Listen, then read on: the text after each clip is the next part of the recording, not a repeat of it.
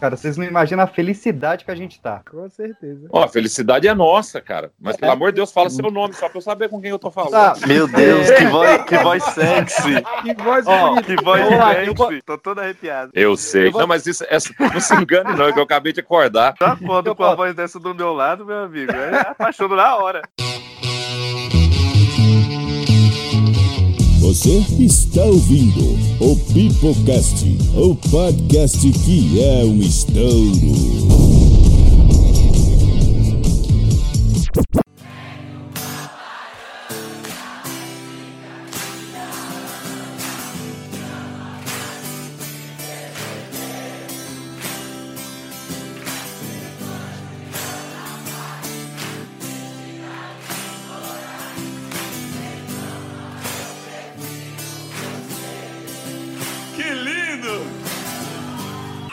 Faça uma boa ação, vai! Fala galerinha do mal, bem-vindos a mais um Pipocast, mais um Pipoca Entrevista e dessa vez mega especial, porque cruzamos a fronteira, passamos pelo Gerivá na BR-060 e trouxemos aqui os nossos goianos mais queridos do rock and roll e eu quero que vocês me ajudem a receber com grandes aplausos a banda Pedra Letícia!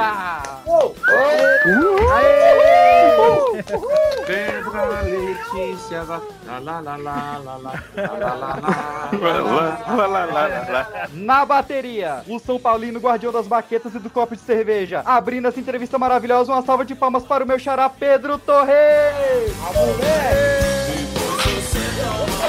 O baixo, o eterno baixista do Dominó. O homem que foi esquecido em um posto de gasolina no cu do Mato Grosso. Uma salva de palmas para Cookie Sanchez.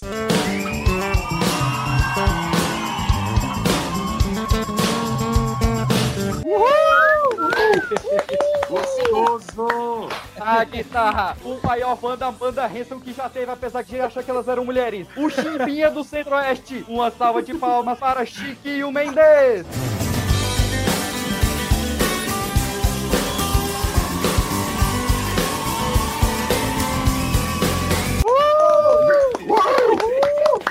Por fim, nos vocais e violão, o maior dançarino de axé que já se apresentou na Itália. Uma grande salva de palmas para o cara que trabalha mais do que o Chaves no SBT. Meus amigos, me ajudem a receber o grande Fabiano Cambota! Então pega uma varanga, diga que a chama pra assistir DVD. Detona Juliana Paz, critica Aline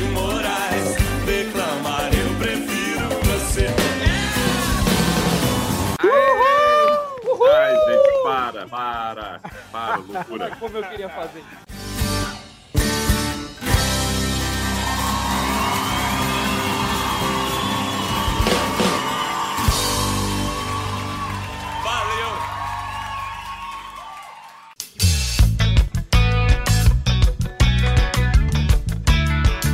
Ô Cambota, você tem aí um histórico de, de cronista de jornal lá em Goiânia, já com essa veia cômica, mas acabou caindo nessa banda de rock aí. Como é que foi se reinventar disso, de escrever pra escrever música? Cara, eu. Bicho, é até difícil falar em reinventar, porque eu, eu não tinha inventado nada. Aí eu.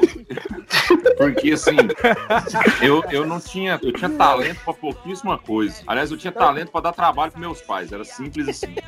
Aí, depois de um tempo, eu arrumei esse bico, mas isso era paralelo às outras coisas que eu fazia, né? Eu dava aula de inglês, eu tinha um blog de viagem. Olha, a pessoa ia pra Alexandria fazer, postava no blog de viagem. Caralho. Chegava e abaixando ali, e falei, visitei João de Deus, foi uma delícia. E aí esse era o meu blog de viagem. Aí... aí... Eu me achava um grande, porque meu sonho era fazer jornalismo. tal. Cheguei a, a cursar jornalismo um tempo e larguei. Eu, eu passei a perambular por outras faculdades. Fiz direito, fiz letras, fiz psicologia, rádio TV e tal. E aí eu, eu arrumei esse bico pra escrever. E aí, no final de semana, saía crônicas minhas, que eram, inclusive, bastante lidas. Só pelo meu pai, mas ele lia várias vezes pra achar os erros de português. Aí eu tinha essa vontade de escrever. A banda, quando a banda começou, obviamente, era uma banda de boteco que tocava cover. E aí eu tinha uma única música escrita que era Como Que Você Pôde Abandonar Eu, que é uma música que eu escrevi pra churrasco. Eu não escrevi isso com pretensão nenhuma de gravar e que fosse um que fosse ser o sucesso que é, né, Brasil? Mas o, Aí o eu- arranjo dela, o arranjo dela já era esse que a gente conhece ou ela tinha uma pegada mais diferente na época? Não, era exatamente esse. Aliás, hoje a gente toca ela bem mais rock and roll, porque como era pra churrasco, pra quem já ouviu essa primeira versão de voz e violão, e, e ela tem um, obviamente, uma, uma harmonia muito simples, né? Era, era meu parco violão, eu, eu tocava isso pra, só pra fazer farra em churrasco. Quando a banda começou a encher os bares lá em Goiânia, a gente fazia um show divertido e tal, quando começou a encher os bares, eu via que a galera lá de Goiânia gostava dessa coisa diferente que a gente fazia, de colocar humor numa apresentação de boteco à noite. E a gente não passava despercebido, que é o que acontece com a maioria das bandas. Você vira Uhum. só trilha sonora pra noite da pessoa. E eu não queria passar despercebido. Aí eu escrevi a primeira música para o Pedra Letícia, que é Eu Não Toco Raul. Eu Não Toco Raul, inclusive, eu já tinha escrito uma crônica sobre isso. Então foi uma ideia, aí sim, reciclada, sabe? De mim mesmo. Então, eu tenho. uma- Então, seus da Letícia, eu tenho uma pergunta aqui pra. Pé da Letícia, né? seus da Letícia. Eu tenho uma pergunta aqui pra banda toda. É, no caso, eu gostaria de saber como é que vocês se conheceram e quem eram as referências musicais de vocês antes de vocês montarem a banda. E essa é a última pergunta, porque essa pergunta, ela demora mais ou menos 12 horas pra ser respondida.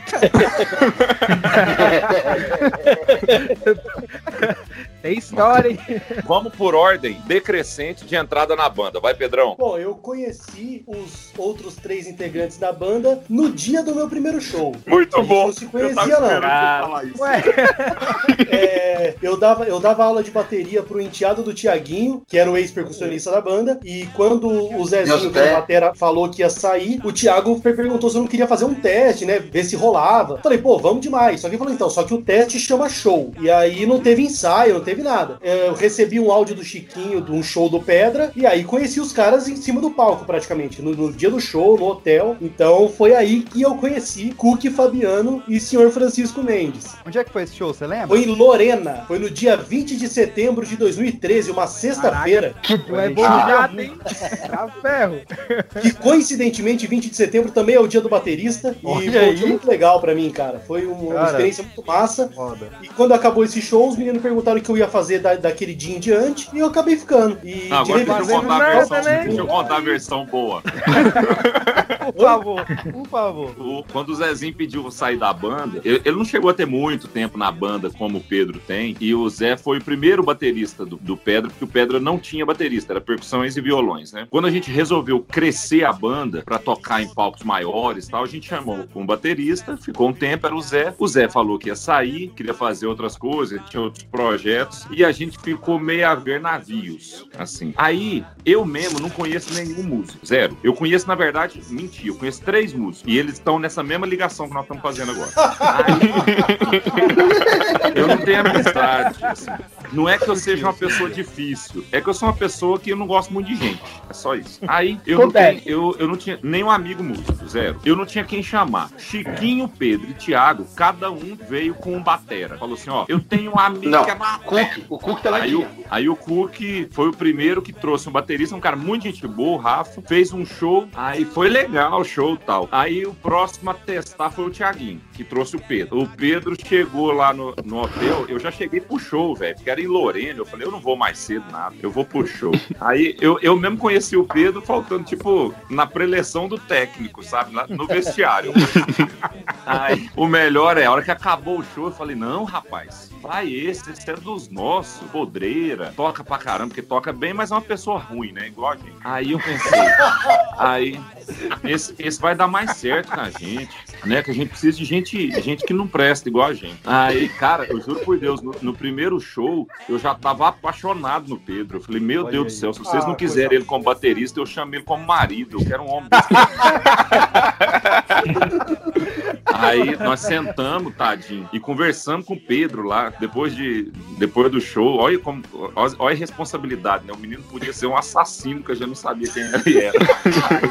não, vamos, vamos, continua, continua. E o Pedro, o primeiro show do Pedro, velho, foi um arregaço, lotado de gente. Bicho, tava um, assim, tava bonito de ver as pessoas cantando a música e o Pedro pensou, agora eu palco. acertei. Agora, Galera agora Agora eu acertei. estourei, mano. Exatamente esse o pensamento. Eu ele ele pensou assim: primeiro, tô com a vida feita. Naquele dia mesmo ele já comprou geladeira, fogão. No dia seguinte, ele já foi fazer o segundo show do Pedra em Santos. Deu 30 pessoas. Teve que vender a geladeira e o fogão. Não, não, ele tá até hoje é devendo a de geladeira. Pedro, cara. Ele não pode passar na porta das, das casas Bahia que o pessoal cata ele. Cara, eu juro, segundo show do Pedro, tinha 30 pessoas contando banda e técnica. Nossa, Tava lotado, hein? Não, cara, era uma tristeza. E tinha. é, Era uma, eu vou falar sério mesmo, em números: 30 pessoas. Banda e técnica, 10. Funcionários da casa, mais uns 10.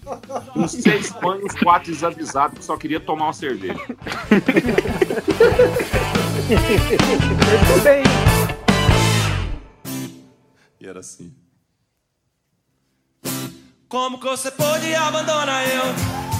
Se nós foi sempre feliz Esse moço nunca te mereceu E eu sou o que você sempre quis Mas- Mas eu tenho uma versão mais boa ainda dessa entrada do Pedrão, porque eu tinha um, um indicado também. Éramos. Eu, o Cook foi o primeiro que foi eliminado, o amigo dele. O cara era legal. era legal. A gente é muito simplista com, com, com equipamento, essas coisas. A gente não gosta de. Velho, só o Cook mesmo que carrega a pedaleira, que tem esses dois volts pra carregar Ah, ela. isso que eu ia resto falar. é Aí o, o amigo do Cook chegou lá com uma Dodge Ram, daquelas aquelas carrocerias estendidas. A parte estendida era pra, pra ferragem da bateria. Vinha mais um ônibus com a bateria ainda. Cara, o cara começou a descer coisas dessa, dessa Dodge Ram. Eu falei assim, opa, onde você vai? Não, não, meu kit. Eu falei, não, senhor. A nossa já tá lá dentro, lá dentro do- do- do- da, da carretinha. Aí o cara chegou lá, ficou virando lá na bateria. Era gente boa. Só que Demais. essas coisas. Aí o outro, o que era meu indicado, é o meu brother até hoje, ele é surdo do ouvido. Ih, aí não ia Opa! dar muito certo. Ele é um pata de elefante, bicho. Ele, ele arregaça assim, toca bem e tal, mas ele não ia dar certo porque o lance das dinâmicas ia dar um Ele ruim. toca bem, mas ele não ouve os outros músicos. Tem que ir atrás dele. Ele toca bem, mas é bem da onda deles. Ele toca porque tá assim. O cara toca a bateria por libras, né? Caralho, Não. Eu tocava num circo que o cara que era técnico de som desse circo era Hold do Pedra. O Zezinho, que era o ex-batera do Pedra, também me conhecia de vista lá de Goiânia. E aí, quando os cara, o cara saiu, isso o Cook já tava lá na banda, os caras falaram, putz, vamos ter que chamar alguém de São Paulo, vamos ter que chamar alguém que tá morando em São que esteja em São Paulo. Aí eu entrei, porque os caras me indicaram tanto esse Hold do Pedra quanto o Zezinho e falaram, ah, tem o Juninho e tal. Quando eu entrei, o Thiaguinho mudou meu nome, que não é Francisco. Olha aí, E Revelation. ficou mais fácil de eu, de eu fugir dos credores. E aí, então, então hoje. O que tá devendo geladeira e ninguém foge ele dos credores, né, pô? Aí é sacanagem. Posso contar, Tá, vamos pra posso versão boa a, a minha Chiquinho, versão então. da, da entrada do Chico? Vai, vai, vai. Pode ir. fala. Es- Estávamos na van, depois do show, voltando, voltando pra São Paulo. Aí o maior silêncio na van. Aí o Fabinho chegou e falou: Gente, eu preciso falar com vocês. Aí fala, Fabinho, eu vou sair Aí da banda. tá tocando Blue Jean Baby. Eu vou sair da banda. Então, por quê? Não, porque eu vou ficar lá em Caldas Novas, não sei o que lá, eu vou ficar tocando, vou sair da banda. Tipo assim, aí, aí ele terminou de falar, ficou assim uns 30 segundos de silêncio. Aí o Thiago pegou e perguntou, assim, dentro da van, todo mundo, técnico, todo mundo da banda, falou assim: alguém conhece al- al- algum guitarrista de São Paulo? Aí eu falei assim: ah, posso ver. Aí o, o, o menino que era, que o nosso road che- chegou e falou assim: ah, eu conheço o Juninho. Aí o, o, o, o Zé, que Juninho? Ah, que é lá de Goiânia. Ah, eu é, não sei quem, ele mesmo. Eu conheço. Você tem o telefone? Ele tem. Então é ele, fechou. Foi assim. Na frente do Fabinho. Aí ficou. Caraca. Não, o resto da, da viagem na volta ficou mó silêncio, assim, constrangedor. Assim, o cara falou que ia sair, pensando também, falou assim: não, fica, fica. Não, dois minutos a gente já respondeu. É o Juninho, é ele, fechou, fechou. É você. Não, mas tem, tem, uma, tem uma história também maravilhosa que é duas histórias, né? O Chiquinho foi guitarrista de uma banda em Goiânia chamada Beat Kids. Que eu, quando era molecote, eu era fã da, do Beat Kids. Então eu era fã do Chiquinho sem conhecer o Chiquinho. Aí eu, inclusive, tinha visto o Chiquinho numa apresentação lá em Goiânia, sem saber que era ele, ah, num show do Fabianin, que é o ex-baixista da banda. Aí, mas. Pode ficar no Bolshoi, né? No Bolshoi. Agora, cantando Come Together. Olha como eu lembro de você, Chiquinho. Eu sou muito apaixonado por você, cara. Olha aí. Aí, Oh, mas a melhor da entrada do Chiquinho é Nossa, o meu que amor. declaração hoje, bonita, viu? A nossa relação, minha e do Chiquinho, ela começa com um ato de ódio, que é muito bonito de dizer que o Chiquinho é, ele foi o único dos três que entrou na banda tendo o direito a um ensaio antes. Olha aí, É. cara. Aí nós marcamos um ensaio, no- tinha um estúdio aqui em São Paulo, nós fomos lá, marcamos o ensaio. Aí os gênios tiveram a ideia de marcar um ensaio, só que a gente tinha um monte de show pela frente, não tinha como adiar. No jogo do Brasil, Copa do Mundo, Brasil e Holanda 2010. Nossa. Aí nós fomos. Não, a gente, a gente vai lá, assiste o jogo junto e ensaia depois. O Brasil perdeu o jogo. O Felipe Melo deu uma bicuda no holandês, o filho da mãe. O Felipe Melo me vai expulso, o Brasil sai da Copa. E depois nós vamos ensaiar com o Chiquinho. Tipo, cara, eu olhar pro Chiquinho e falar, "Pô, que filha da puta que vem trazer má sorte pra mim com a minha banda. Eu odeio esse cara. Eu odeio. Eu Chiquinho cagando, porque ele odeia futebol, ele tá nem aí pra futebol. Entendeu? O Chiquinho saiu da Copa do Mundo, ganhou a Copa do Mundo, pra ele não faz a menor diferença. E Eu eu naquele também clima de velório. E o Chiquinho animado, velho. A gente ensaiando. E o Chiquinho tocando, mandando a mão na guitarra e solando. E pulava de joelho no chão do, do estúdio. Sabe? Olhava pra câmera que nem existia. Sabe? Nossa. Eu queria matar esse baixo. Eu falei, eu Ô, ô, odeio. Ô, Cambota, só uma pergunta. Onde é que o Chiquinho tava no dia do 7x1? Ah, tô- é, então já vamos emendar. Nós tivemos show à noite. no dia- Foi mesmo. Caralho. A gente fazia. Eu não assisto um jogo mais perto do Chiquinho. Eu tenho uma ordem de restrição da justiça que jogo é o do Mick Brasil tem que ficar a 10 quilômetros do Chiquinho. Senão o Brasil não ganha. Porque no dia do 7x1 a gente tinha show à noite aqui em São Paulo, no Lanterna, que era um bar que a gente tocava. Você tem ideia do clima de bosta? Que foi esse show. O pessoal fala, nossa, deve ter sido muito triste o vestiário do Brasil depois do 7x1. É preciso ouvir o bar que nós tocamos. Foi que deu pau no Baco do Santos, que ele foi desmontar o baixo no meio do show. Não, esse foi a gravação. Foi no dia do lançamento da gravação desse show. É verdade, é verdade. Ah, mas tava relacionado, tava relacionado. Não, claro. Eu nunca tinha visto um bar com uma nuvem negra do lado de dentro. Nossa. Era, um era uma coisa tenebrosa, assim. Você tocava, você queria alegrar as pessoas, as pessoas se abraçando e chorando. Tudo que elas queriam naquele momento era a Adele. E a gente tocando música feliz. Você só queria trazer alegria pro seu povo, né?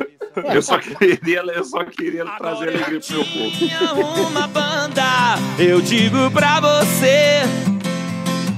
Eu vivo pra tocar, eu toco pra viver. Em 2008, Pedra tinha. Quando eles começaram a fazer show em São Paulo, eles fecharam com uma, com uma vendedora de show.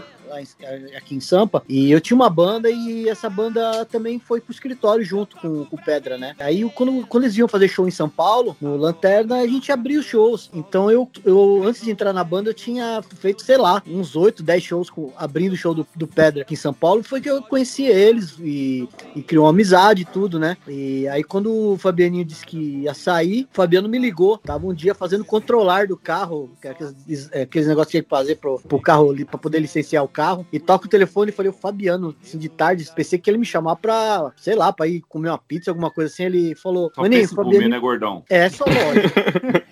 A Aí eu-. Como é que tá o Sansara? Como é que tá a banda? Eu falei, putz, velho, eu acabei de sair da banda, eu pedi pra sair, tava, não tava rolando não, que sair. Falou, é mesmo, porque o Fabianinho saiu da banda, eu tô te ligando pra te chamar pra entrar. eu falei, nossa, Olha agora, só. agora, Ai, agora. perfeito. Não, e aí, agora vamos pra história boa do Cook. O que entrou na banda já tem muito tempo, nós estamos falando aí de mais de 25 quilos atrás, né? Então, quando ele entrou, a nossa van nem era trucada ainda. Primeiro show do Cuco foi um arregaço lá em Foz do Iguaçu, que a gente tava num momento espetacular da banda. Nós enchemos um galpão com 6 mil pessoas e o Michel Teló colocou menos gente do que a gente. Olha isso. Olha, Olha como a vida dá voltas. Olha aí. Chupa essa Não. Santos. É, não posso nem falar isso em público, senão o Michel Teló vai falar: Toma essa, Pedro Letícia, olha onde eu tô hoje. Ah. e ele, ele deve estar assim: me, me dá sua conta de luz pra eu pagar, vagabundo. Aí- Só pra me humilhar. Mas aí, a gente tá numa fase muito boa mesmo. Ainda bem que esse ouve dos dois ouvidos, viu, Chiquinho? Porque ele ia, ele ia no rumo. Ele ia no rumo. A gente ia na música e falava, eu acho que é isso. E quando não era, ele fingia que o, o, o baixo tava dando pau, porque baixo ninguém escuta direito mesmo. Aí ele pensava. E assim eu vou longe nessa banda. Eu já gostei dele porque sabe enrolar, que é a premissa da existência da nossa banda, né? Aí eu, eu vi já tá dando certo, mas o melhor do Cook é o Fabianinho que tocava antes do Cook era um cara assim, Fabianinho é outro estilo, ele, ele era um cara muito quieto no palco e era um show antes dos meninos, do, do Cook e do Chiquinho. A gente, é o que eu falei, era um show muito menor, né? A banda era menor, era percussão e dois violões e tal. Então não tinha uma movimentação de palco. Eu, eu ficava o tempo inteiro tocando violão também, então eu também não me movimentava no palco. Então com a entrada dos meninos, isso era um show muito menor, nós estamos falando de muito tempo atrás, né? Antes da, de, de- da gente correr o Brasil. Aí quando chegou o Cook, era engraçado demais, que o Cook se movimentava, cheio de energia. Isso naquela época, né, Cook? Aí, cheio de energia. Ele ainda era jovem, ele não tinha mais do que uns 58 anos naquela época. E aí, eu. O melhor é, no meio do show, o Cook tá cabeludo, rapaz. O povo lá de. Foz do Iguaçu. Cuidado, O- o- cuidado. cuidado. O Cook tava cabeludo, é ótimo. O- Aí o Cook tava cabeludo, antes de depilar. Aí ele. A plateia lá de. O público lá de Foz do Iguaçu, no meio do show, do nada, do nada, começou um coro de 6 mil pessoas assim. O baixista é emo, o baixista é emo. Rimos muito. Show seguinte, o Cook apareceu com o cabelo cortadinho. Nossa, ele parecia filho de vó. Ele, tava- ele chegou. Nossa. Ele chegou pronto para ser o quarterback da sessão da tarde, assim, com o cabelo todo penteadinho.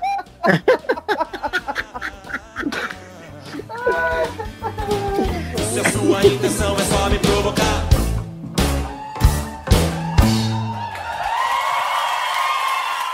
Quem gosta de chiclete com banana é chicleteiro.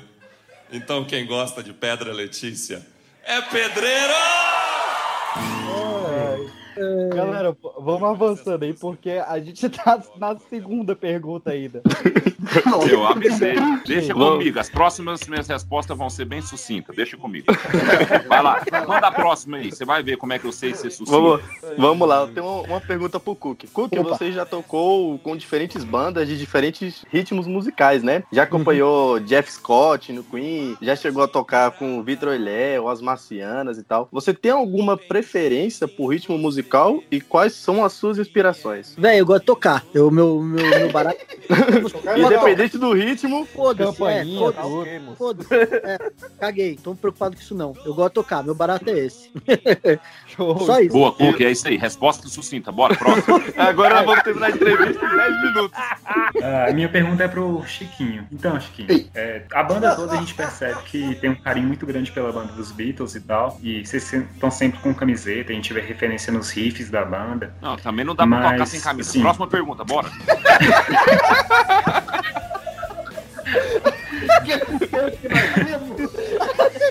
Então, vocês acham que, comparando com os Beatles, assim, vocês estariam que fase, o Pedro Letícia? Uma fase que eles estão mais lançando CD, experimentando estúdio, ou então mais focado em Eles já foram pobres, né? Deve ser uma fase que puteiros de Liverpool. Os puteiros da Alemanha, na verdade. O Liverpool da Puteiro da Alemanha. É essa fase. É Nós estamos na fase que eles eram hooligans. Eu, Não, na verdade, eu naquela não. fase do Ringo que perdeu tudo em jogatina e bebida. E já foram separados pela Yoko já. É, nós passamos da fase da Yoko, hein? É, resposta? É verdade. Graças a Deus. Ó, eu tenho uma pergunta então pro, pro meu xará aí, pro Pedrão. É, cara, no Brasil a gente tem uma, uma grande gama de baterias sensacionais, né, cara? A gente tem o Casa Grande lá do Sepultura, tem o Igor Cavaleira, mas fora do rock a gente tem também grandes bateristas, né? A gente tem o R10, tem o Riquelme. Qual é a sua inspiração aí de bateria? Mais nacional, é mais internacional? Puta, bicho, eu gosto de bastante coisa também, tipo Cook. Tocar bateria é um negócio que eu já faço todos os dias há uns 20 anos. E eu procuro sempre me inspirar nesses caras aí, pô. Riquelme Batera é um cara muito foda, porque ele conseguiu roubar a cena dentro de um rolê que não é o dele, né? Tipo, por causa Uhum. das piadas da Joelma, de ficar falando Riquelme, Riquelme, ele fazer virada. O cara acabou se tornando um expoente, eu acho ele muito do caralho. E toca Mas- em pé, hein? E toca em pé. Sim, sim, é um regaço. Mas o meu verdadeiro pai se chama João Baroni, é por ele Oh. que, por causa dele que eu toco batera, ele é minha inspiração master, assim. Eu acho ele um cara incrível e tive a oportunidade de conhecê-lo, então minha principal inspiração de batera nacional é o Baroni.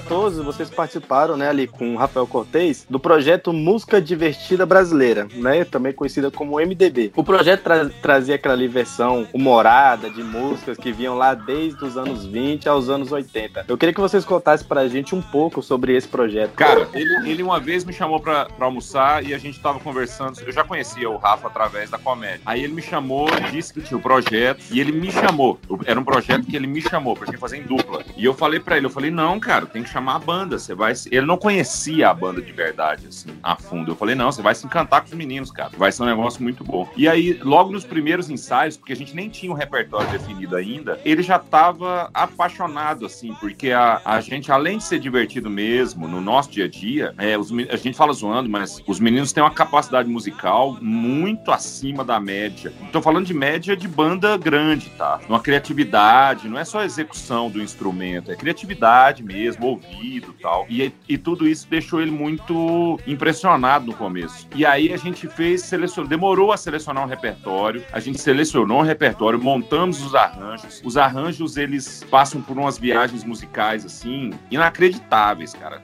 As pessoas que estão ouvindo a gente agora, escutem música divertida brasileira nas suas, é, nos seus streaming aí, Spotify, Deezer, Apple, não sei o quê. Porque, cara, é um trabalho muito bem feito e com muito carinho. A gente fez muitos shows com Cortez, do Música Divertida Brasileiro, e a gente se divertiu muito fazendo esses shows. Agora, obviamente que cada projeto tem seu time, a gente obviamente tá um pouco parado com o projeto, não só por causa da pandemia, da Uhum. quarentena, mas por causa de outras atividades. Mas eu vou te falar, a gente até sonha em fazer um volume 2, cara, porque é um Ótimo. projeto muito Cara, legal. As pessoas Por favor, é muito bom. Por favor, cara, é bom demais, bom demais. Cara, Bora. vou, pra você mesmo. Você Tô susquinho, como- vai. Vamos lá. Você como comediante, aí você eh, já disse muitas vezes que algumas piadas acabam envelhecendo mal, né? Não que ela seja errada, mas porque o contexto de quando você fez, elas Sim. eram muito diferentes. E na música, isso não é uma exceção, né? A gente tem o caso clássico lá do Tim Maia, que no Vale Tudo cantava só pode homem com homem, e depois teve que mudar pra pode até homem com homem, né? No Aham. Pedra já teve isso? Tipo, tem alguma música Tem. que vocês hoje evitam cantar ou que vocês mudaram um pouco da letra? Não, a- a- mu- mudar a letra talvez não, mas a gente, por exemplo, não toca Resolução, que é uma música que eu escrevi em 2007, que Uhum. obviamente não tinha nada de homofóbica, a música passava longe disso. Mas a Sim. música fala, vou namorar um traveco. Pô, traveco Uhum. é uma palavra que hoje tem um outro peso, cara, saca? Então, bicho, é óbvio, eu- você muda, cara, você aprende, bicho. Sim. Aí a gente não toca mais resolução porque ela, pra gente mesmo, ela perdeu a graça, entendeu? Ah, tem um outro caso típico também da banda, uma música que eu escrevi com o Chiquinho que chama Caretão. Só que essa música ela foi interpretada errada. Só que a partir do momento que começa.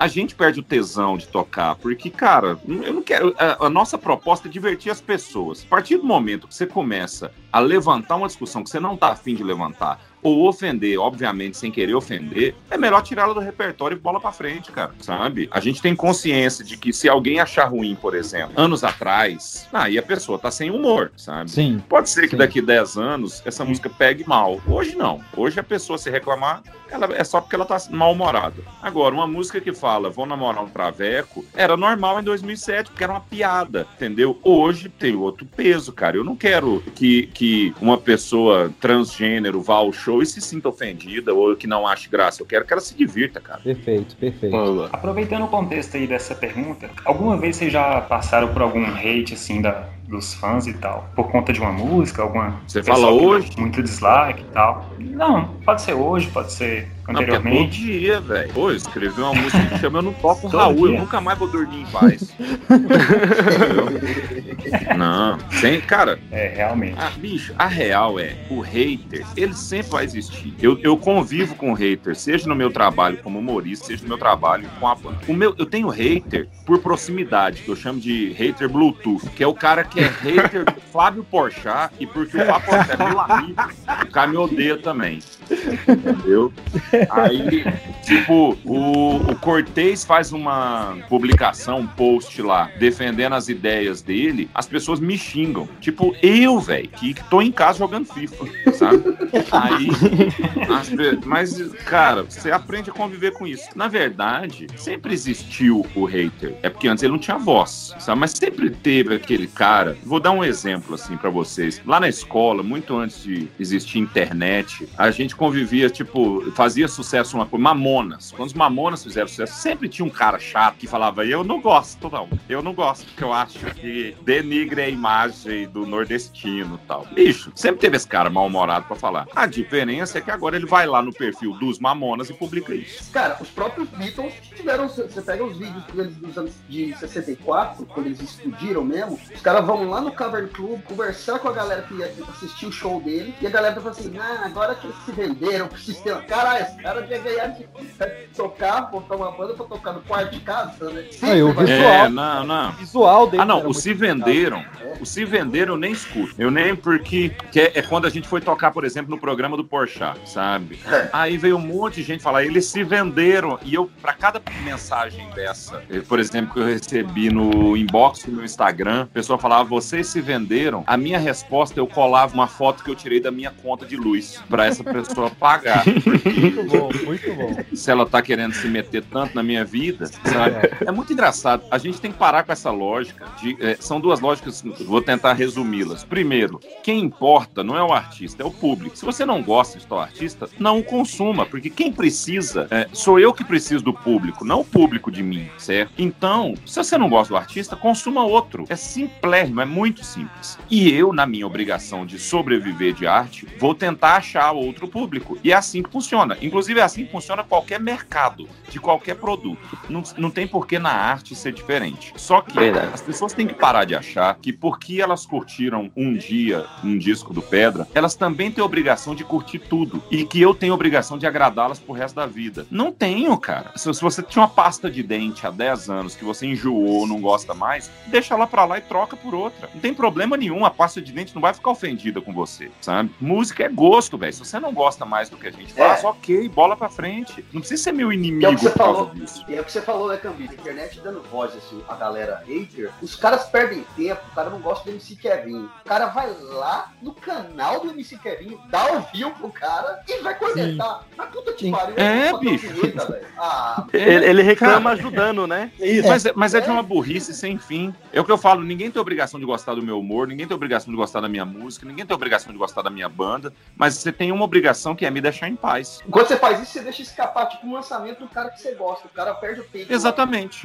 E outra cara coisa, o reiterismo, ele te impede às vezes, porque eu vou, é, é, vou dar um, um exemplo bem prático. Assim, a gente lançou um disco em que não- nem todas as músicas são de humor. Se você só gosta das músicas de humor da banda, ok, consuma as músicas de humor. Agora, se uma música que não era de humor te deixou desapontado, não deixe de consumir as outras por causa disso. Para com essa ideia tão Generalizado. é, cara, e sabe, tão veemente das coisas. Gente, a gente perdeu a capacidade de aproveitar ao invés de julgar. Aproveitar é tão melhor. O que você não quer, você deixa de lado. O que você quer, você consome. Não, tá bom já, né? Não vai piratear, não vai piratear, não pirateia.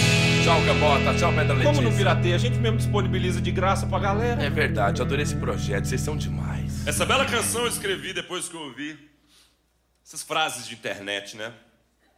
A gente escuta, lê frases de internet, Facebook, principalmente meninas, quando elas estão despeitadas, recalcadas. Uma menina escreveu assim: ex-bom é ex-morto. Eu escrevi embaixo: Eu quero todas as minhas ex vivas e engordando. Várias bandas e artistas fazem uma lista de exigências para seu camarim. Já vimos aí artista pedindo 350 toalhas brancas, banquete com opções vegana, coreana e mexicana, garrafa de uísque e por aí vai. Eu queria saber se vocês têm uma lista de exigências. Queria saber se essa lista aí tem piqui, hein? Ah, cara, uma vez nós vamos fazer show em Araguari, Minas Gerais. A gente acabava de entrar no escritório e o pessoal do show tava putaço com a gente. Aí eu fui descobrir por quê. Porque esse escritório novo tinha mandado uma lista de camarim que incluía patês de não sei o quê. Que na verdade era o mesmo camarim do Cidade Negra. Olha que tamanho da nossa banda é. E o tamanho que era Cidade Negra. Assim, eles podiam pedir um camarim porque eles tinham uma equipe de 50 pessoas. Tínhamos- a gente tinha uma equipe de 8. Aí os caras ficaram putaço e eu tive que sair pedindo desculpa pra todo mundo, falando: não, essa lista não é minha, vai brigar com o Tony Garrido, essas coisas. Aí, depois desse dia, virou uma exigência minha, que é comida no camarim. Não precisa, não precisa. Se você quiser colocar alguma coisa, se o contratante quiser colocar uma coisa, é por conta dele e normalmente coloca, coloca pra agradar a gente, sei lá, um, um frios, salgadinho, qualquer coisa. Mas não tá no contrato. Não, não faz parte do contrato lista de camarim com exigência. A nossa lista de camarim é cerveja pro Pedro e pro Chiquinho, Coca-Cola Diet pro Cook, porque ele não quer engordar. E eu peço três Red Bull pra mim, com a seguinte ressalva. Nada disso está em contrato. É um acordo verbal com o contratante. Se ele quiser, ele põe. Se ele não quiser, a gente passa numa loja de conveniência e compra, porque é ridículo, sabe? É simples assim, cara. O camarim, cara, não é extensão de sua casa. Eu entendo que para um artista grande, a Ivete Sangalo, ela receba pessoas no camarim, ela tem ali um- uma obrigação, sabe? Agora, pra gente, velho, a gente vai ficar uma hora no camarim antes do show, uma hora depois, sabe? Essa uma hora que a gente vai ficar antes ali, a gente tá batendo papo, rindo. Você fala do pessoal do Todinho. Tem banda que foi em Goiânia, foi até no Bolshoi lá, onde eu assisti seu show, Chiquinho, onde a gente já fez show também. Ok. Aí a banda deu um escândalo, velho. Banda de rock, hein? Boa. Banda boa. E aí veio, deu escândalo lá, porque não tinha todinho no camarim. Todinho, velho. Porra, vai na padaria, compra. Caralho, todinho, velho. É, mas, mas muitas vezes, você sabe o que eu penso, não é o que é. Porque eu, eu já vi banda, por exemplo, de rock que pedia Yakult. Eu achei tão maravilhoso isso. Aí a pessoa pedia Yakult no camarim. É, é, é, um- é uma exigência muito doida, né? Gente, eu só subo no palco depois de tomar um Yakult que eu não consigo. Porque se os lactobacilos não tiver comigo, eu não faço show. Não dá, não, não tem o menor. É, não dá nem pra entender, cara. Toma em casa, retardado. Vocês não da entidade. Ah, dá vontade de passar mais estudando. É. A gente pode ficar aqui também. Porque os outros estão todos isolados. Não, não estão isolados lá. Porque um dia vai sentar não, né? Então, Eu prefiro, inclusive, hein? Você faz essa guia. Sim.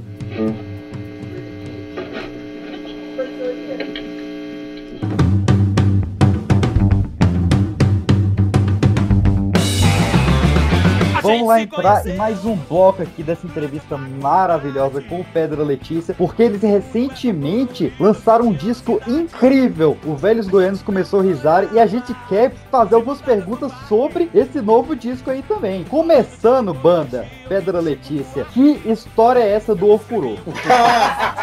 A gente alugou uma casa em Maresias pra ensaiar pro disco.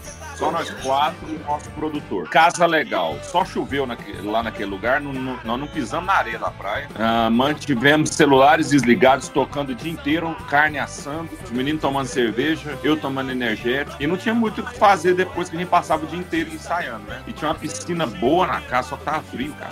A piscina era boa. Você não bebe cerveja? Não, bebo nada. Acabava os ensaios, a gente jantava. O, o- o Chiquinho fez uma lasanha pra mais ou menos. Eu, eu acredito maracanã lotado.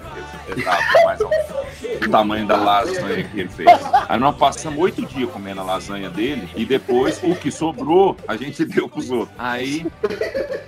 Cara, nossa, só que aí acabava, a gente acabava de jantar, ficava empanzinado, né, todo mundo. Ou era carne ou era lasanha o dia inteiro. E a gente já tinha ensaiado durante o dia. À noite, a gente não queria fazer barulho porque tinha vizinho na casa. Então, o que que restou pra gente? Um ato romântico. Tinha um ofurosão grandão, quadrado. Queria deixar isso bem claro. Ele era quadrado. Cada canto do ofurô tinha uma duchinha de hidromassagem. Cada um ficava numa duchinha, mas se você fizer as contas, a banda tem quatro mais um produtor. Alguém sobrava. Então, é, parecia o cinco no dado. Tinha um no meio.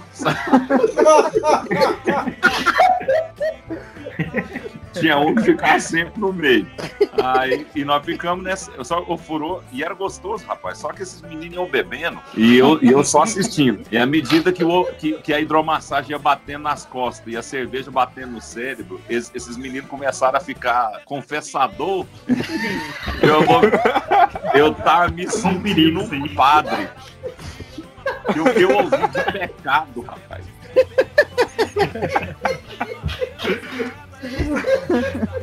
Até teve um dia que teve um, um, um comentário lá que levantava, vou dormir, né? É, não, não. Chegava uma hora que você falava, velho, já deu, né? Depois de eu escutar isso que eu escutei agora, os cinco de sunga dentro de um ofurô, escutando um confessionário. Ah, não, Deus me livre. Quando é que nós vamos marcar a próxima,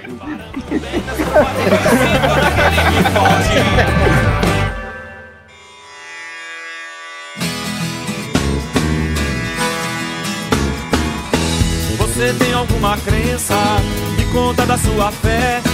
Me diz que você crê, eu lhe direi quem você é. A música Crença, que eu particularmente achei uma, uma melodia com uma letra crítica, inteligente e muito divertida. É, vocês, chegaram, vocês chegaram a receber muitas críticas de um, dos fanáticos religiosos ou passou batido? Eu recebi algumas mensagens de gente que se sentiu ofendida. Essa é uma música que, antes da banda, eu já tinha lançado ela com o Chiquinho. A gente fez um projeto chamado O Outro Lado e eu tinha lançado essa letra. Quando eu lancei a letra, houve um. Eu recebi umas, uns inbox, meia dúzia de gente lá, falando da letra e tal. Só que, cara, pegaram leve, porque eu acho que entenderam a proposta. Ah, com o passar do tempo também, você vai filtrando a galera. Pra não dizer que o nosso público vai diminuindo, eu vou dizer que nós vamos filtrando a galera.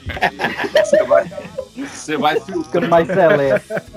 A galera entende também qual é a sua proposta e começa a compreender melhor. Problema mesmo a gente teve quando lançou Tentação no segundo disco, que era uma música que as pessoas, que muita gente não entendeu a letra, que era uma música que falava, é, era o diabo cantando entendeu? E eu não tô, eu não tava defendendo o diabo, as pessoas tinham que entender que, inclusive, eu coloquei ele numa situação meio constrangedora, assim. Eu só dei voz, sabe? E aí é, é, ficava parecendo que era eu que tava cantando. As pessoas acham que toda música é autobiográfica.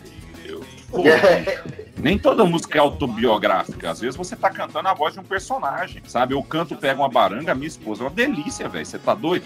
Entendeu? Me respeita. A gente aprendeu também a lidar com isso, sabe? Essa lógica de que as pessoas não vão entender todas as letras não dizem respeito ao que a gente escreve. Dizem ao respeito à forma como as pessoas leem e principalmente a falta de repertório e educação das pessoas. Não diz respeito ao que eu Eu não posso mudar o que eu escrevo porque as pessoas nunca leram nada na vida. Se veste de alvas roupas novas e roga Iemanjá toda virada de ano.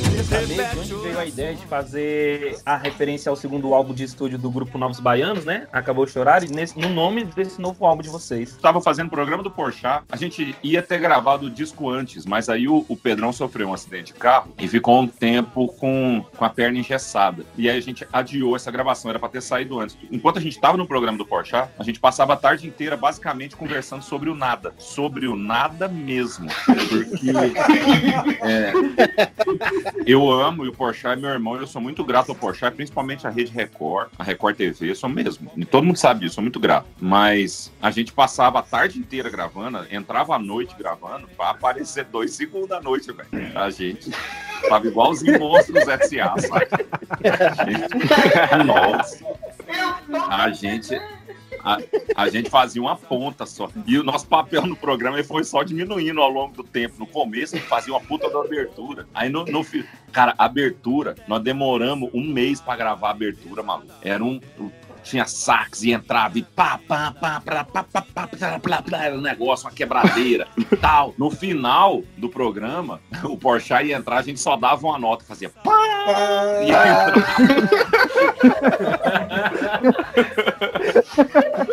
Ô, juro por Deus, uma buzina fazia o nosso serviço na Record.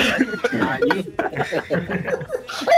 A gente, a gente ficava muito à toa. E a gente tinha umas buchas pra resolver, mas o resto do tempo era à toa, cara. Então a gente ficava conversando muito sobre isso. E a gente ficava tocando nos intervalos de É, gravação. foi a no, gente dia, foi no dia que foi, foi- A, a Baby. A Baby de Deus, lá, não tem a Baby do Brasil agora. Baby de Deus, Baby de Deus, a Baby de Deus e a João do Brasil.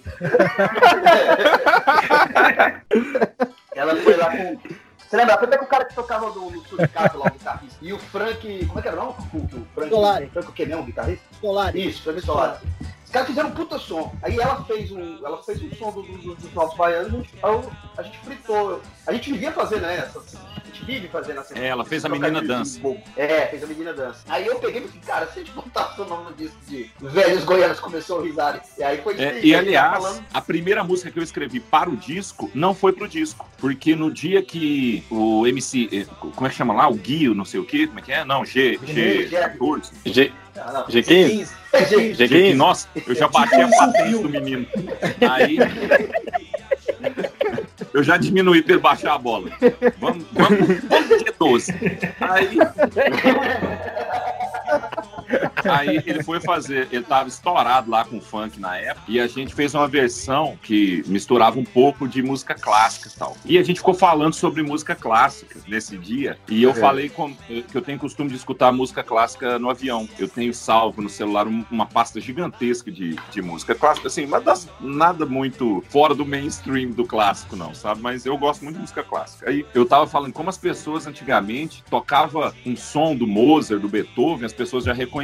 Aí eu- nesse dia eu brinquei com os meninos que eu falei, cara, eu vou popularizar o Mozart. Eu vou escrever uma música que chama Mozart Meu Nego. Eu peguei e escrevi Wolfgang Meu Nego, que é uma música que eu acho super legal. Ela tá gravada, né, Chiquinho? Tá pronta. Tá. Só que a gente acabou não lançando, que tinha muita música no disco, a gente tirou ela de circulação. Mas é uma música muito, muito, muito legal. E nesse dia começou a concepção do novo disco. Quando a Baby do Brasil foi ao programa, que ela falou muito dos, dos novos baianos, a gente, a gente brincou que a gente era os velhos goianos. E aí É. veio a ideia, começou o Risari. Cara, um- uma coisa que é inegável do, do novo disco e do, do Velhos Goianos é a qualidade técnica do som. É um absurdo, assim. E olhando o- os vídeos que vocês soltaram lá, de, de fazendo o álbum e tal, você me É. parece ser um dos caras mais nerds da banda nesse quesito técnico, assim, né?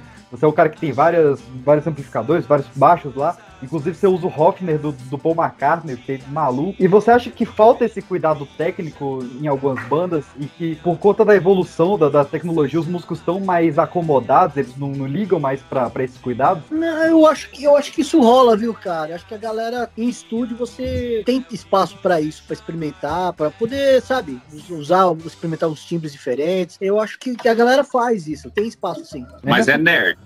é nerd. É nerd. Você, você Sou- acertou na música, é nerd. Sou, sou, sou pra caralho. Estúdio, né, velho? E acumulador também. E acumulador. e gordo. Tamo junto. Tamo junto vezes valendo. três. Me Tamo identifiquei agora.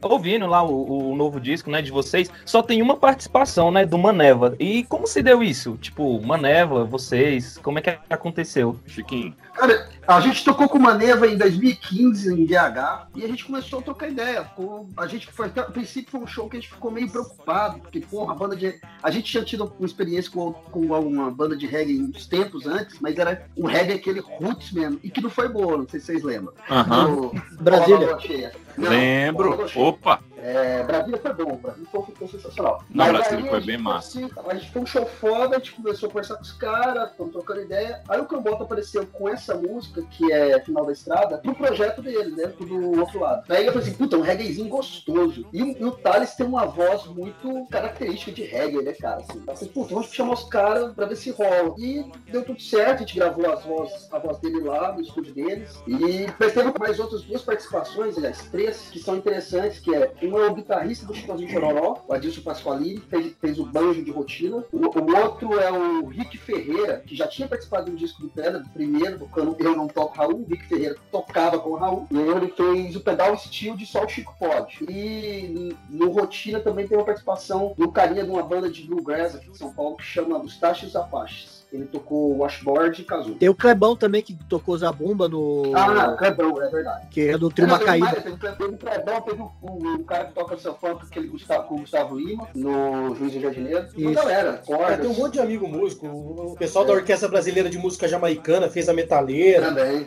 É, não, a diferença, né? agora, agora são os meninos, né? Eu não tenho amigo músico, não. Ah, continua, continua. não tem amigo músico ainda? meu, meu amigo músico que participou do, do disco é o Igão, que, é, que tocava é. com a gente lá no programa do Porchat, o Igor, que fez parte da metaleira do Verdade, Mentira, Verdade. Não, Mentira, Verdade, Mentira, desculpa. É, que é do, do, do, do programa falou, da OBM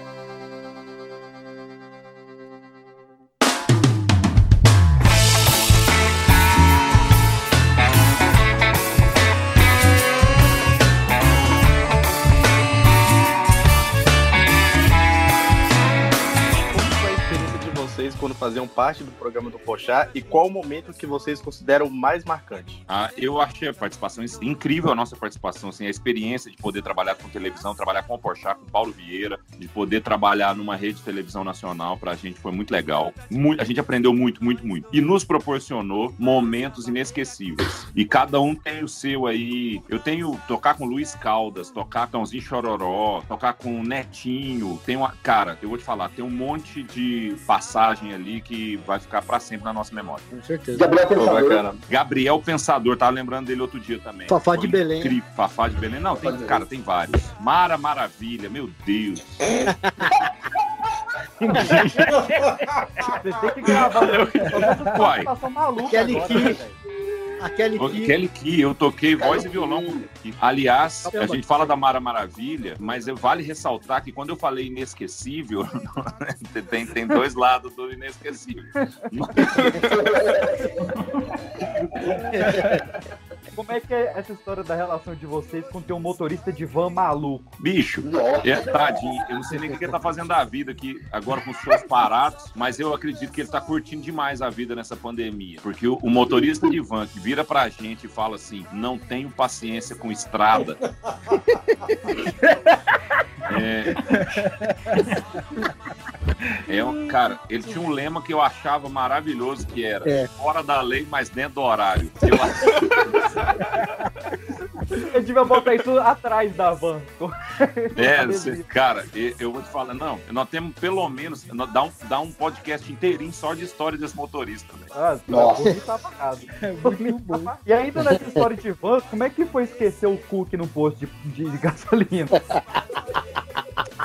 Cara, ninguém. Essa história a gente devia parar, parar de contar essa história em Cook. Porque a gente já contou mil vezes que, ah, esquecemos o Cook no posto de gasolina. Mentira, nós largamos. Foi oportunidade, né? Perderam a oportunidade. Sabe? Por mim, tava lá até hoje com o Todinho na mão. então ele que era da banda do Todinho? É. Oh, pode... Fica essa dica aí. Os caras já, os caras já, já tinham tentado matar ele uma vez já, e eu, e eu salvei, tá? Isso é verdade. Porque, na verdade, o primeiro foi o Petru. O Petru, que assim que ele entrou, coitado, é, ele, ele, a gente foi fazer um show de, de corporativo, era de dia, e tava um puta calor. O Pedrão ficou lá na, na banda a gente colocou um monte de cobertor em cima dele, cara. Velho, eu acordei desesperado. Todos cobertores da van. pelo ar. Todos cobertores. Aí, depois foi a vez do Sanches. A gente foi tocar no Paraná e os caras fizeram isso com eles, só que nós acabamos. Parou, viajou pra caralho, lá no sul do Paraná. Parou no, no, no, no hotel, todo mundo desceu pra fazer check-in e os caras colocaram todas nas cobertas do cuco e deixaram ele trancado. Só que tava calor pra cacete, debaixo do sol agora. Meio-dia. Meio-dia. E o cara tava quase morrendo quando eu fui tirar ele de lá.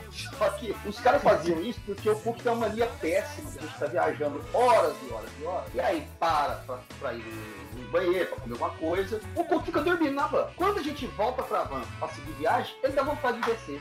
e aí aconteceu isso. Cara. O negócio é o seguinte, eu, eu tenho, velho, eu tenho viagem longa, então eu tomo um draminho e eu desmonto, cara. Eu capoto, capoto. E às vezes paro e eu nem vejo, cara. Eu acordo com eles é falando, aí eu dou aquela acordada porque eles entram tudo rindo, que estavam comendo tudo. Aí eu falo, putz, deixa eu dar uma mijada. Eles ficavam ficam puto comigo. Mas deixa é que, de ser idiota, a gente também sai da van rindo. Você podia pegar a hora que a gente sai, né, querido? Nada, velho. Eu tô dormindo, que não tijolo. Né, querido? Por mim, largava. Aproveitando Alguém perguntasse tá pra mim cadê o cu, que eu ia falar, pergunta lá no posto Piranga.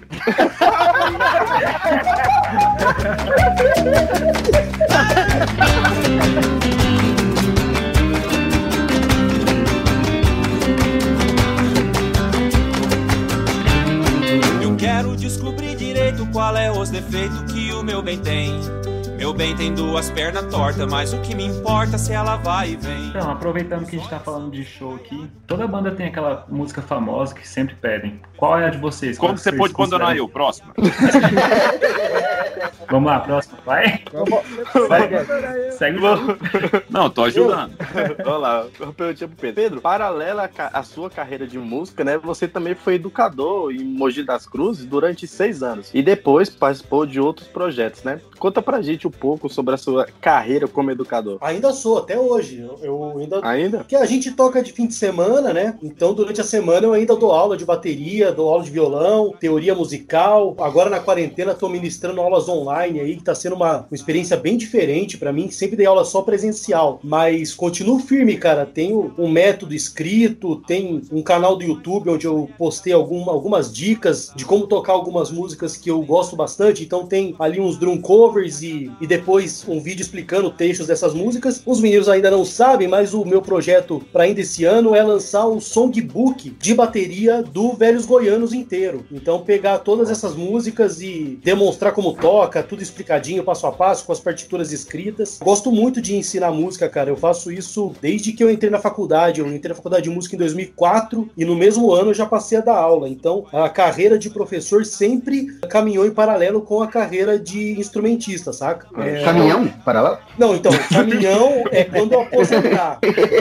Aí, quando eu resolver parar de tocar, eu vou comprar um qui- 1315 e vou sair fazendo fretes e carregando areia por aí. Fazendo Esse é um plano de aposentadoria né? interessante. Fazendo frete. Ai, que coisa maravilhosa. É cilada, Bino. Ah, vamos lá, Cambota. Qual foi a relação de você eh, gravar uma música escrita pelo Danilo Gentili? Cara, é que na época eu tava começando, eu tava entrando na comédia, cara. E a gente ia ter um projeto, eu, ele e o Rogério Morgado, de show de barzinho e tal. E ele me mandou essa letra. Era, era, uma- era mais ou menos uma letra, mais ou menos uma música. Chegava a ser uma música, não tinha refrão, não tinha nem estrutura. Aí ele falava isso, ela traiu rock and roll, tinha umas frases soltas. Eu até guardo com muito carinho o áudio que ele me mandou primeiro, porque ele não chegou a escrever isso, ele só gravou um áudio com as ideias que ele tinha. Aí eu sentei, organizei um pouco essas frases, criei uma melodia, uma harmonia, fiz a música e já, já avisei, eu falei, cara, eu gostei muito da música, deixa eu já gravar ela pedra, ele super topou na hora. Então, a gente tinha, assim, para além, além, eu gosto muito da música, além de tudo, pra mim ela marca o, a minha entrada pra comédia. Meu bem.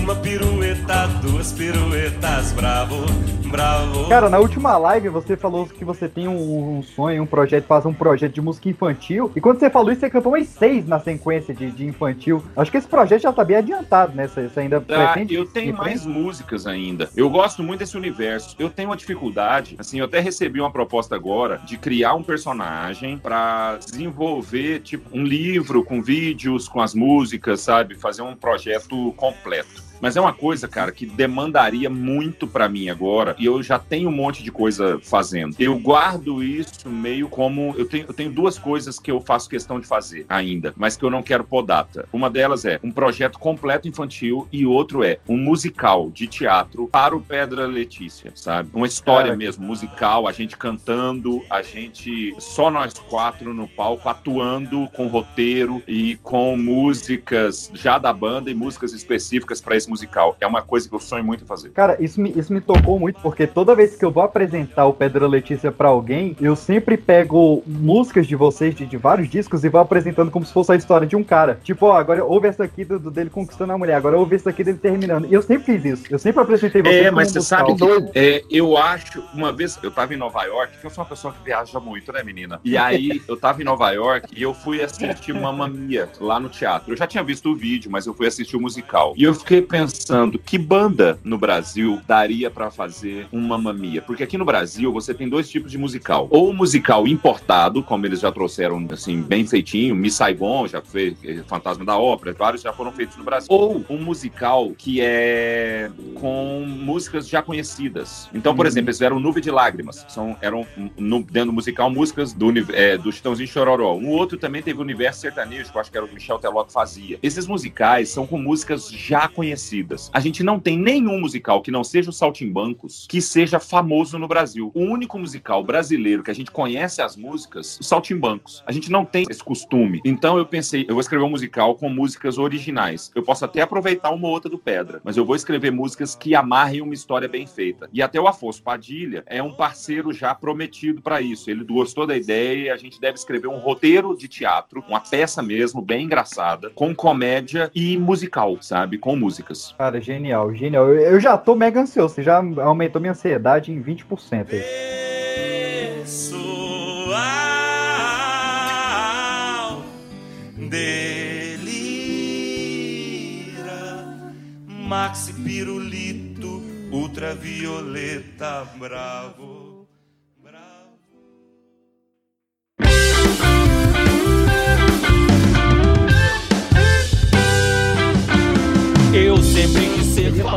clipe de vocês, que é o História Sem Fins, que particularmente é a minha música favorita de vocês. Eu acho muito engraçado a pegada de vocês irem morrendo, sacou? E à medida que vocês vão morrendo, um instrumento vai sumindo também. É um momento meio que trágico, só que divertido ao mesmo tempo. Eu gostaria de saber como é que vocês tiveram a ideia de criar a letra dessa música e também a animação pra esse clipe. Cara, primeiramente, é, a música se chama História com Fins. Segundamente, que história é essa de você gostar da gente ir morrendo? Isso! Não, eu de vocês morrendo. Eu falei sem fim, né? Nossa senhora, errei. Agora ouvir Não, um cachorro ó, lá. na, na verdade, Ele ele morreu e agora tá matando vocês aí. Só não que eu gostei Na de verdade, a ideia original dessa música, ela é do Chiquinho. A gente tava no churrasco. A gente, eu sempre digo que a gente faz umas reuniões sem pauta, que eu chamo reunião sem pauta, e a gente vem aqui em casa, faz churrasco e fica tocando violão e conversando fiado. Aí a gente tava numa dessas, só nós quatro, batendo papo, comendo carne aqui em casa. Aí o Chiquinho falou, a gente tava falando sobre o novo disco, a gente queria fazer um novo disco. O Chiquinho falou, vamos fazer uma, uma música. Que tal a gente fazer uma música que ia ser um jazz? A ideia era fazer um jazz primeiro, em que a gente vai morrendo e os instrumentos vão sumindo. E a gente já riu muito dessa ideia do Kim, cara. E só que aí depois a gente foi amadurecendo a ideia. Quando a gente foi lá para essa casa de Maresias, a gente resolveu escrever a música ali, sabe? Todo mundo junto, num processo que a gente nunca tinha feito. Até a gente já tinha, por exemplo, Só o Chico Pode é uma música que eu tinha feito e os meninos ajudaram a completar. Mas ela era uma música que já existia. História com fins, não, saiu do zero. E aí eu, eu gastei um tempinho, pensei num refrão, voltei, já tinha o refrão na mão, e aí eu pus os meninos, a gente sentado numa roda ali, pra gente escrever. E cada um ia tendo uma ideia. Eu acho que, se você acha a música legal, juro pra você, você precisava ter visto a gente escrevendo. Porque a gente ria desesperadamente. Porque a música era pra ter acabado quando todo mundo morreu e eu sobrava sozinho, era só isso. Aí depois é, a gente fez mais uma estrofe em que eu me matava, a gente fez mais uma estrofe da ressurreição e se deixasse, a música ficaria infinita, em loop infinito. Eu achei, eu achei engraçado que no final eu fiquei com pena de você, porque você falou, mas que porra, eu não tenho uma banda. Cara, eu- não, eu- não, assim, eu também nessa parte, velho, nessa parte é muito engraçado, não dá, mano. Não, eu adoro. Cara, eu particularmente, eu posso dizer que hoje também é a minha música preferida do Pedra. Cara, essa música ao vivo, não tem nenhuma vez, nenhuma vez dessa música ao vivo que eu não tenha vontade de mijar de rir, cara. Porque é muito engraçado os meninos Ela é muito saindo do boa. palco. É muito bom, velho. Tem alguma mensagem que vocês querem passar com a letra dessa música ou foi só uma música away mesmo? Não, é só erro, velho. Não tem mensagem. Aue, total. Não temos nem capacidade pra isso. Sem mensagem pra terminar. Sobre a animação que vocês perguntaram, era a forma de conseguir fazer um clipe dela, né? Porque uma vez que matasse a gente, não ia dar certo. De ter banda depois. Ah, aí por isso, um amigo nosso aqui, o André Barreto, do Foca Audiovisual, topou a ideia e a gente gostou pra caralho da, do É, não, e é a animação ficou super divertida. Que trabalho passou- massa, que trabalho massa. Eu digo pra você, eu vivo pra tocar, eu toco pra viver. Agora na carreira solo, eu não tenho mais os meus amigos. Eu faço sucesso, mas olho pro lado, não tem ninguém aqui comigo. Mas quando nada poderia dar errado, eu pensei, eu tô muito sozinho. Peguei umas férias, fui pro Grand Canyon e resolvi dar um pulinho. Aqui no Domingão, Pedra Letícia. Eu vou conversar com Pedra Letícia. Nossa, Pedra Letícia. Pedra Letícia aqui na... O pessoal da banda Pedra Letícia. Eu já ouvi muita gente dizer que um artista ou uma banda atinge o seu auge quando se apresenta no Domingão do Faustão, né? Meu! Vocês participaram do quadro Garagem do Faustão e puderam sentir um pouco disso. Fala um pouco pra gente sobre essa experiência e o que isso trouxe pra banda. Véi, se aquele foi o auge, acabou nossa vida, porque isso foi em 2009. Nossa, me deu até uma pena agora. Eu vou repensar minha carreira, velho. Meu Deus. Se joga, ouvindo putz, putz, putz que o pariu. Ela me trocou, eu já lhe disse que entendo. Tem alguma coisa que eu não sei explicar. Oi, Pedra, Enis de São Paulo, dizer que sou fã. A minha pergunta é a respeito do estilo musical de vocês, né? Uma banda de rock com uma veia cômica muito forte. Quero saber como é a criação né, das letras, como que é esse processo, né? Como que vocês fazem com a linha tênue que separa a comédia do politicamente correto. Vocês param pra pensar nisso? Como que funciona? Ah, hoje, hoje a gente. Não é dizer que para pra pensar, mas você tem um mínimo de responsabilidade na hora de escrever, né? Não dá pra você sair escrevendo ah, um monte de baboseira sem, sem medir a consequência disso. É claro que a gente pesa na hora de escrever. Agora, isso não significa que isso vai estragar o resultado final. Muito pelo contrário, exige mais da criatividade de quem tá escrevendo. O estilo da banda é a diversão. Acima até, eu vou dizer, não sei, e, e acho que os meninos concordam, que a gente diverte mais do que é rock and roll. A gente é, é muito mais rock and roll em atitude do que em ritmo, porque a gente já gravou bolero, a gente já gravou forró, a gente é, um, é um axé. Então o que, o que a gente quer, na verdade, a bandeira que a gente levanta, mais ainda do que a bandeira do rock and roll, é a bandeira da diversão. A gente quer que as pessoas se divirtam ouvindo. E é isso que a gente faz quando a gente está escrevendo. Sensacional. Temos mais um aí, Caio? Morreu de novo. Alô? Clear. Não é à toa que chama Caio, né? Oi? Eu ouvi, viu?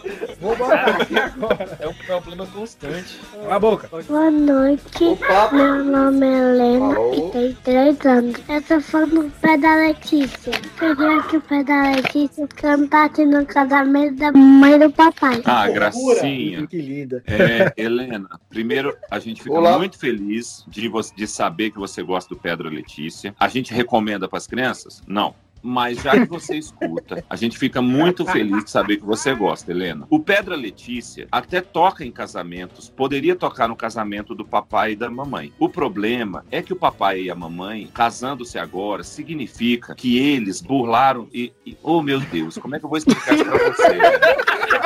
Eles pecaram, sabia, Helena? Eles pecaram. Era pra você ter nascido depois desse casamento. Você acredita, Heleninha? O que era pra fazer depois desse casamento? E- Oh, meu Deus. Helena, sabe quando a mamãe vira pra você e fala assim: não vai comer o doce antes do arroz e do feijão? É isso, entendeu? Meu Deus, eles caíram de boca no pudim. E, e sendo sincero, Helena, a nossa banda não compactou com esse tipo de, de relacionamento, entendeu? eu queria que trazer pra, é, pra galera, onde que a galera ouve o novo disco de vocês? Spotify, Deezer, Apple Music, YouTube, onde você nos procurar, tem o nosso canal do YouTube com os videoclipes, inclusive esses que a gente disse aqui, todos os streaming, uh, e a gente tem tentado, pelo menos, responder o máximo de pessoas que entram em contato com a gente via Instagram, Facebook e todas as redes sociais. Eu aproveitar para agradecer vocês, um grande beijo, escutem e toquem Pedra Letícia. Sempre, sempre. E onde que a galera encontra vocês? Qual a rede social pra galera encher o saco de vocês aí? Tem no arroba Pedra Letícia, Cambota. Procurou Cambota, vai. Arroba Cambota. Cook Underline KUKY. Eu adoro quando KUKY. O meu é Peter H. Towers. Arroba Chico Underline Mendes. Eu mesmo falo. Temos live amanhã, né? Lembrar amanhã, 5 horas da Isso, tarde. eu queria chamar todo mundo aí pra live das lives. A Agora. melhor live da história, participação de famosos, merchans, nós temos, arrumamos mais de 40 patrocinadores, um negócio incrível, doações, é incrível, incrível, a live das lives, vai parar o mundo, a internet, não há banda larga que aguente a nossa banda larga. Então, galera, ó, dia, dia 20 de junho no canal do Pedra Letícia, às 5 horas, não é isso? 5 horas? 5 horas da tarde, sem hora pra Cinco acabar. horas, cinco horas da tarde, tem hora pra acabar. E a gente vai estar na espera que todo o pessoal do Pipoca de Pedra, porque acabando lá vai ter a nossa live de festa junina na madrugada também. Então vão lá, vejam o do Pedra Letícia, depois vejam a nossa live do Pipoca de Pedra. Eu queria mais uma vez agradecer de coração a atenção, a paciência de vocês e por aceitarem o convite. E um agradecimento pro Fábio que me aguentou essa semana inteira perturbando sobre vocês. Cara, muito obrigado pela presença aí. A gente que agradece, velho. Sucesso pra vocês. Contem com a gente, precisando. Muito obrigado. A gente Tá é um prazer pra gente Tamo bater um junto, papo galera. gostoso assim. Valeu, Foi bom meu. bater um papo assim gostoso com alguém.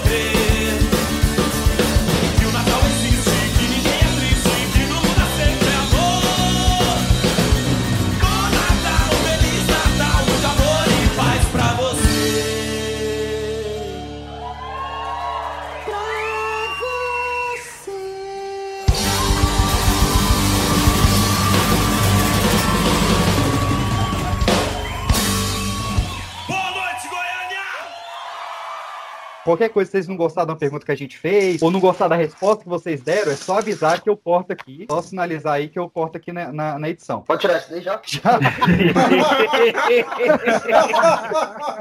Boa.